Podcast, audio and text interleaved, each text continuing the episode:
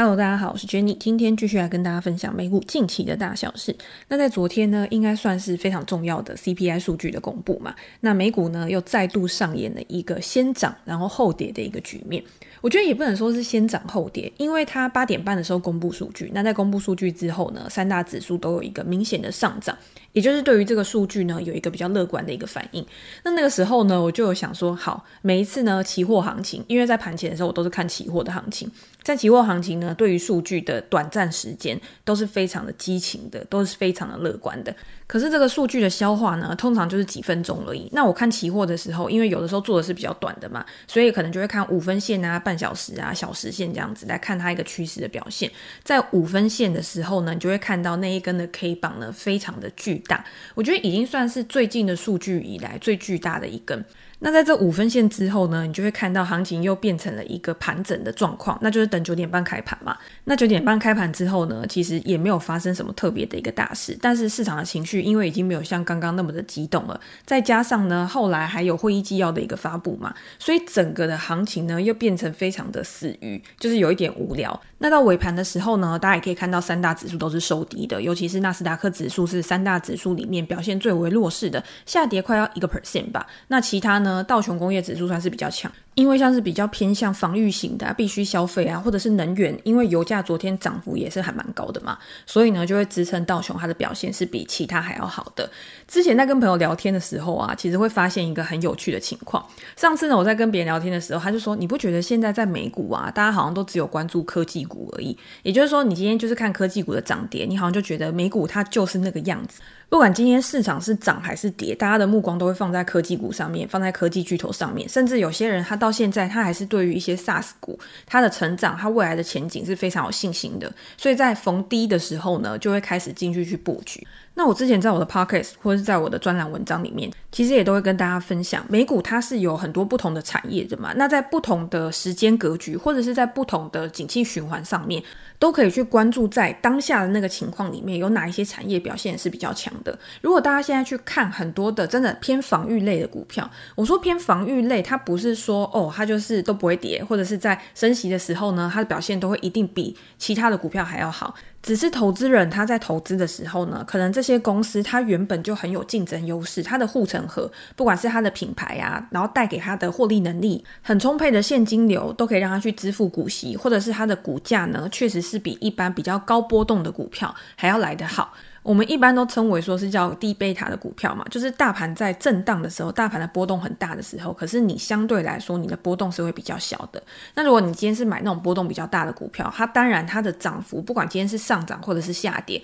都会比大盘还要来得更大。那在现在这种不确定性比较高的情况之下呢，当然这一类的公司呢就会被视为资金的避风港吧。如果你去看通用磨坊，它的股票代号是 GIS，或者是贺喜巧克力，我们之前有跟大家分享过这家公司呢，在景气不好的时候，反而成为大家不管是资金或者是心情上面的一个依靠。它在最近呢也持续的在创下新高。这些公司呢，都是你在多头市场的时候，你可能对它完全是不屑一顾。但是今天是在空头市场，或者是今天是在那种非常不确定性的风雨飘摇的一个市场里面呢，突然它就变成市场上面关注的一个焦点。只是在台湾的美股投资，我觉得美股投资人比较少去关注这一类的股票，可能是觉得有点无聊吧。但是如果大家去看巴菲特，最近巴菲特又重回了整个市场关注的一个焦点，因为他跑去日本嘛，我觉得他真的很厉害耶，已经那么老了，九十几岁，然后还可以坐飞机这样。飞来飞去，好，那不是重点。反正他在投资的时候呢，他到日本去投资的那五大商社，其实也是偏向那种传统产业，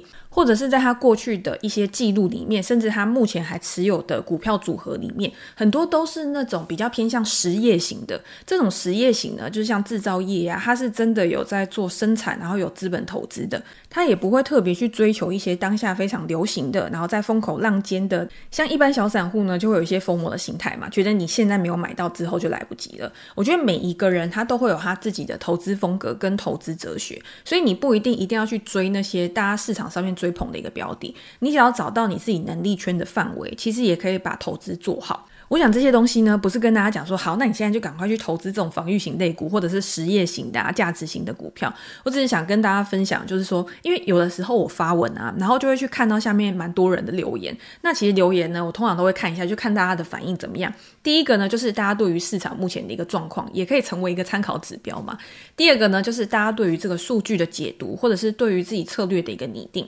很多人都会觉得说，我今天发了一个新闻，或者是我发了一个消息，我的想法好像就会随这个消息去改变。其实真的不是，因为我自己在我的文章里面，或者是我写那种比较长的文章的时候啊，我都会讲好我自己的想法跟我自己的一个规划。那这个规划当然中间呢，会有很多新的资讯进来，有可能有一些资讯是很重要的，它需要去调整；有一些资讯呢，其实它就是一时的反应，它的延续性是不长的，那就不会再被我纳入到去调整策略的一个因素里面。所以大家在看到新的新闻或者是有新的数据出来的时候呢，你要知道要怎么样去分辨，说这个到底是一个资讯，还是只是一个杂讯而已。如果今天它是一个真的有意义、有价值的一个资讯，那当然你就可以把它整合到你自己的系统里面。但是如果只是一个杂讯的话，那你就可以看过之后你就把它忘记，因为它有可能就是引发市场一时的一个反应而已，它不会有一个非常长的一个情况。所以有的时候看到下面的留言的时候，其实我也是赞同大家，就是某一个数据它可能不是那么的一个重要，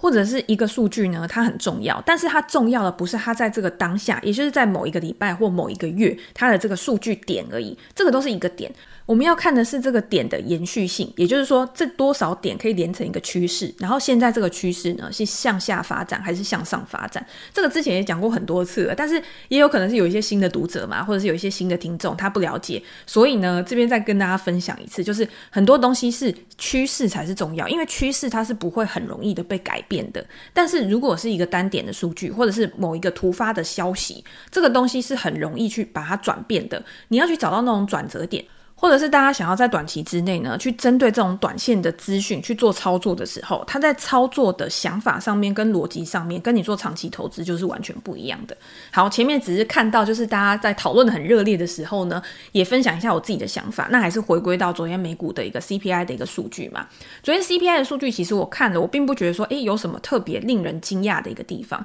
因为大家也知道，在过去这一段时间呢，其实通膨就是持续的在趋缓的嘛。不管今天是油价、原物料的。一个价格，那房租呢？虽然说还是占比很高，然后还是灌注在这个 CPI 上面呢，其实还是占有很高的一个权重。但是这个在未来呢，其实也是非常有高的几率会持续的趋缓的。三月的 CPI 呢，比去年同期还要成长了五个 percent，是低于市场的一个预期的，也是低于之前一个月的六个 percent 嘛。这个数字呢，是自二零二一年五月以来的最小增幅。那三月的 CPI 比上一个月呢，成长了零点一个 percent，也是低于预期的，然后也是低于上一个月的零点四个 percent。那如果扣除掉能源跟食品这种波动比较大的核心 CPI 呢，则是比去年同期成长的五点六个 percent 是符合预期的，但是呢是高于上一个月的五点五个 percent。我觉得大家把这个东西抓出来，然后去说哦，那就是因为这样子呢，然后 CPI 它就是不符合预期，或者是会造成整个市场大跌的一个原因。我觉得也不是那么的有道理，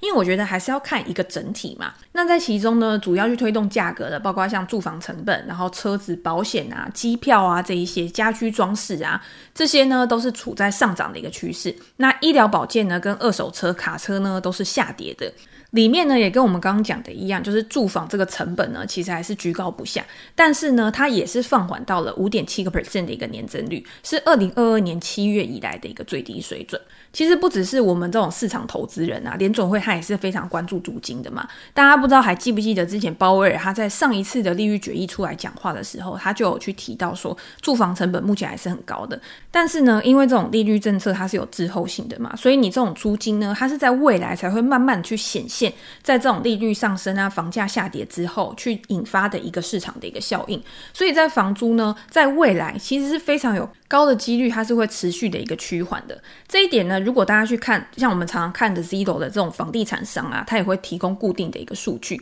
它就有去衡量说，目前的一个租金呢，其实就是在持续的降低当中。为什么在 CPI 上面它没有办法很好的去反映这个租金的下滑呢？是因为它去反映的就是一个整体的一个住房服务。整体的一个住房成本。但是在他们这种私人的一个评估机构、私人的调查机构里面呢，他就有发现这个新的租约，也就是你现在要再去签订新租约的时候呢。它的价格呢是没有像之前那么的一个紧绷，那么的高涨，然后好像完全没有弹性的一个情况。所以我觉得这个部分呢，真的是大家不用太去担心的。我觉得除非有什么意外的一个状况吧，像油价。油价在之前呢，其实它也是维持一个下跌的一个趋势嘛。那为什么在最近呢会表现得特别强势？甚至大家会因为说，诶，在最近表现这么强势之后呢，有没有可能成为未来通膨的一个隐忧？主要就是因为 OPEC Plus 他们共同去减产的一个原因嘛，导致油价在那一天呢上涨了七个 percent。在后来维持几天的盘整之后呢，在昨天又非常的一个强势。大家有没有发现这个跟昨天大家的另外一个论点又有一点落差的原因？是因为因为大家都会认为说，对于未来现在已经有一个经济衰退的一个预期了嘛。那如果真的经济会发生衰退这件事情是确立的，那对于油价来说呢，它也是一个需求的一个下滑。那对于油价呢，它也会有一定程度的一个压力。所以这个论点就会是比较矛盾的。大家可以之后再去观察后续的一个走势。那除此之外呢，像三月的杂货价格其实也是比上一个月还要来的低的，食品的价格呢，其实也是持平的一个状况。鸡蛋的价格呢，大家对于鸡蛋的价格应该是比较有感。鸡蛋的价格，因为它去年的时候发生了禽流感，然后是很严重的那一种嘛，所以鸡蛋的价格呢，在供给短缺的一个情况之下呢，当然也涨幅非常的高嘛。之前常常看到新闻啊，不管是国内外的新闻呢，都会说鸡蛋的价格它有一个非常显著的一个涨幅。但是呢，这个月呢，鸡蛋的价格也创下了一九八七年以来单月的最大跌幅。所以在这个部分呢，其实也是有一个需求跟供给它之间有一个比较缓解的一个情况。讲到这个鸡蛋呢，因为我不知道大家现在到底买不买得到蛋。像我自己呢，因为我们家一天呢至少会吃两三个蛋嘛，我觉得两三个蛋应该算是还蛮正常的一个用量。那之前缺蛋的时候呢，其实我也还蛮害怕买不到蛋，然后我就会到全年，然后全年真的是都没有蛋。以前到全年的时候是满满的一个柜子里面都是蛋嘛，不管是冷藏的或者是一般的常温的蛋，其实供给都非常的充足。但是就是因为自从缺蛋的消息出来了之后呢，我觉得有的时候新闻也是会引发一定程度的一个恐慌。因为缺蛋的消息刚开始出来的时候，其实你那个时候到全年去看，你都会发现架上的蛋其实都还是很 OK 的。但是就是发现这个新闻越报越频繁之后呢，蛋就会越来越少，甚至是你每一次去都已经没有蛋了。所以我觉得新闻有的时候它的一个催动、驱动人性的一个力量其实是很大的。那如果大家有想要买蛋，然后你买不到蛋的话，其实我发现便利商店也是很好买蛋的一个地方。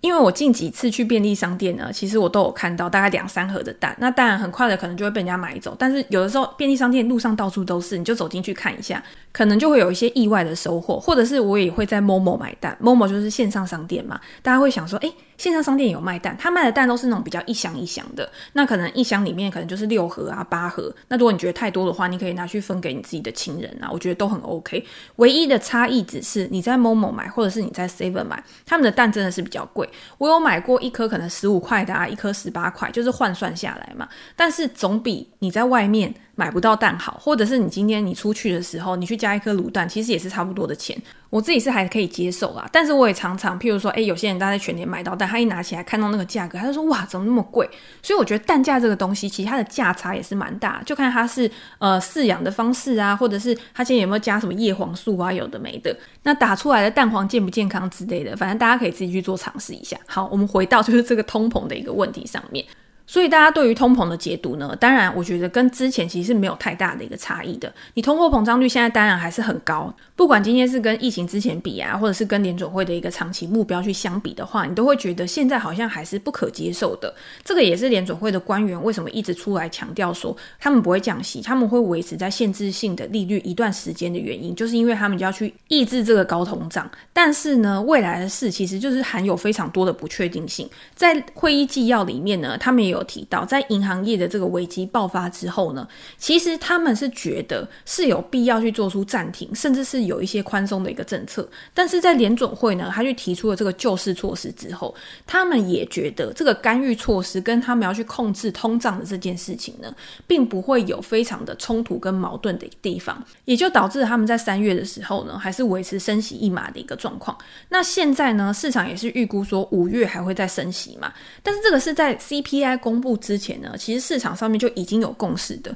如果大家是在前几天呢去看这个 CME 的 Fed Watch 的一个数据的话，你就会发现五月升息一码的几率呢，大概就是七十个 percent 以上。那昨天公布了之后呢，我我记得一度短暂有下跌，但是目前看起来呢，升息一码还是比较确立的。那这一次的非农呢，跟 CPI 都是在下一次的利率决议之前最后一次嘛，所以大家也会特别的一个看重。接下来呢，就是等市场开奖，然后看到底未来的一个状况呢会是怎么样。我自己呢，其实对于我目前的操作呢，真的还是没有太大的一个变化，因为我觉得目前的趋势呢，都还是在大家的预期之上。只是现在市场呢，对于每一个数据、每一个官员、每一个讯息，它的反应都太大了，就会导致市场的一个大幅震荡。也像我刚刚讲的，在会议纪要公布之后呢，大家对于衰退的这件事情，譬如说它的确定性可能更高，或者是他们对于这个衰退的恐惧。可能也增加了。但是呢，你会看到油价的表现呢，可能也不是那个样子，或者是在其他的一个跨市商品的一个价格走势上面呢，也没有办法很好去支持衰退的一个论点。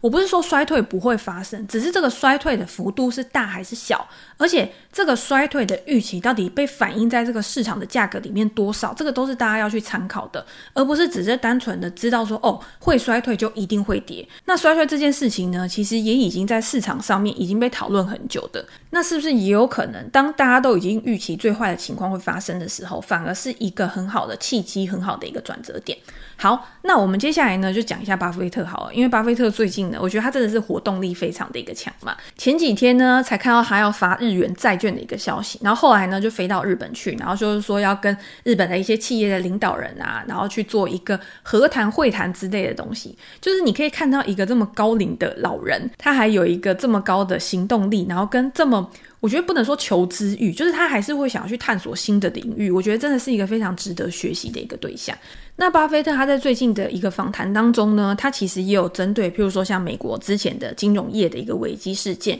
他自己的一个看法。他认为说未来呢，可能还会有更多的银行倒闭。这个听起来好像有点可怕嘛，对不对？因为他认为现在这个状况呢，还不是已经是完全的一个收尾，或者是完全一个危机解除的一个状况。之后在倒闭之后呢，可能也会有一些呃收购啊、合并潮这样子。但是储户呢，应该不用太害怕说他们会在这个上面去损失。资金，因为在这个体制下面呢，像联邦存款保险公司，他们也会提供一些存款的保额保障之类的嘛。好，那重点不是这个，因为这个其实我们之前已经知道了。反正，在联准会这种救市啊、贷款给银行这个措施之后呢，是很好的去缓和了挤兑的一个情况发生。所以，我们现在也会觉得说，嗯，好像没有像之前那么的一个恐慌、危机感那么的一个重。可是，巴菲特也认为说，他不认为现在啊，你去抄底银行股，或者是你去买入金融股，买入。这些在之前呢受到责难的这些公司呢，是一个好的时机点。因为这些银行业目前的一个风险呢，很有可能是在他们的管理者上面，他们没有善尽到很好的管理能力，或者是资金配置的能力，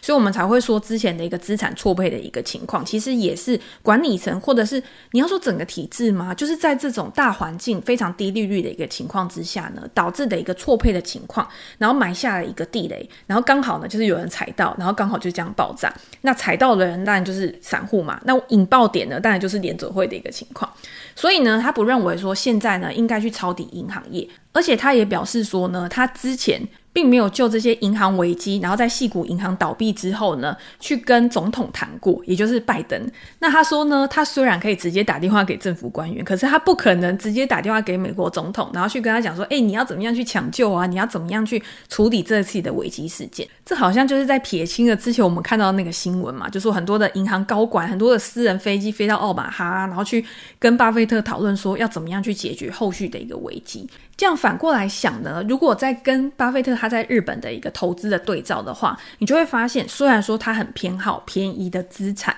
但是这些便宜的资产呢，它基本上它的本质、它的体质也要是好的，才会成为他自己青睐的一个对象嘛。那银行业现在呢，可能是便宜，但是它的本质呢，可能不是到符合它的一个标准。但是日本的商社呢，或者是日本其他的公司呢，可能就含有这样子的一个吸引力。因为巴菲特在疫情之后呢，其实他已经多次发了日元的一个债券。从二零二零年呢，他那个时候发日债的时候，就有人说，哦，那他就是对日股呢可能有想要投资的这个念头。那后来呢，他也投资了五大商社嘛。到二零二零年呢，他去公布说他在这些日本商社上面的股权呢，我记得每一家的股权大概都有超过五个 percent 嘛，然后全部加起来呢，大概就是有一百三十一百四十亿日元左右。这个比较详细的就是他投资在哪些商社上面，然后还有他的一些投资想法的一个讨论呢。我们在之前的 pocket 也有跟大家分享过。然后他在这一次呢，因为前几天的时候又传出了他又要再发日元债嘛，然后呢市场就非常的兴奋啊，日股可能也很兴奋，就想说啊，巴菲特又要来投资了，可能又有哪一些公司呢去吸引他的目光？但是呢，没有人知道说这些确切的公司名字或者是确切的一个状况是怎么样。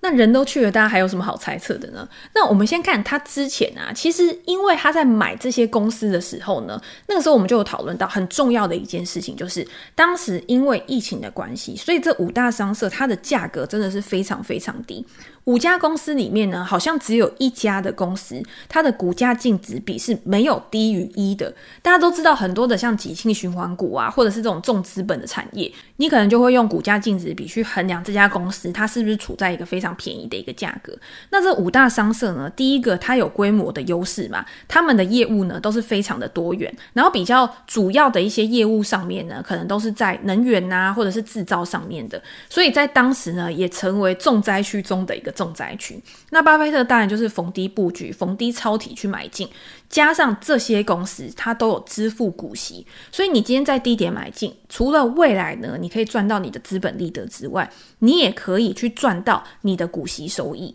为他带来了几十亿美元的一个获利、一个报酬，所以这一笔投资呢，在过去这一段时间也被市场讨论说，哇，巴菲特真的是非常的神，他用日元去发债呢，然后去投资这些日本的公司，其实也是去对冲掉了汇率波动的一个风险。因为如果今天像波克夏，他是有非常多现金的嘛，他自有的现金呢超过一千多亿美元，那如果他今天把他自有的现金呢去转换成日元，去购买日本的资产的话，那日元一直在过去大幅的贬值，那他。今天要再换回它原本的币别的话，是不是就会有汇率的风险？它在汇率的损失上面呢，可能就会抵掉它资产价格的一个上涨。可是他今天发了日元债，他用这些日元呢去购买这些日本的资产，那这样子其实他就不会遭遇到这些汇率的一个风险。这也是他在策略使用上面，跟他在思考逻辑上面呢，我觉得就是优于一般的投资人。他今天可以很灵活的去思考他的资金要怎么样的去获取。加上还要怎么样的去配置跟利用，在过去十二个月呢，东证指数也就是东京股市的一个指数上涨了十四个 percent。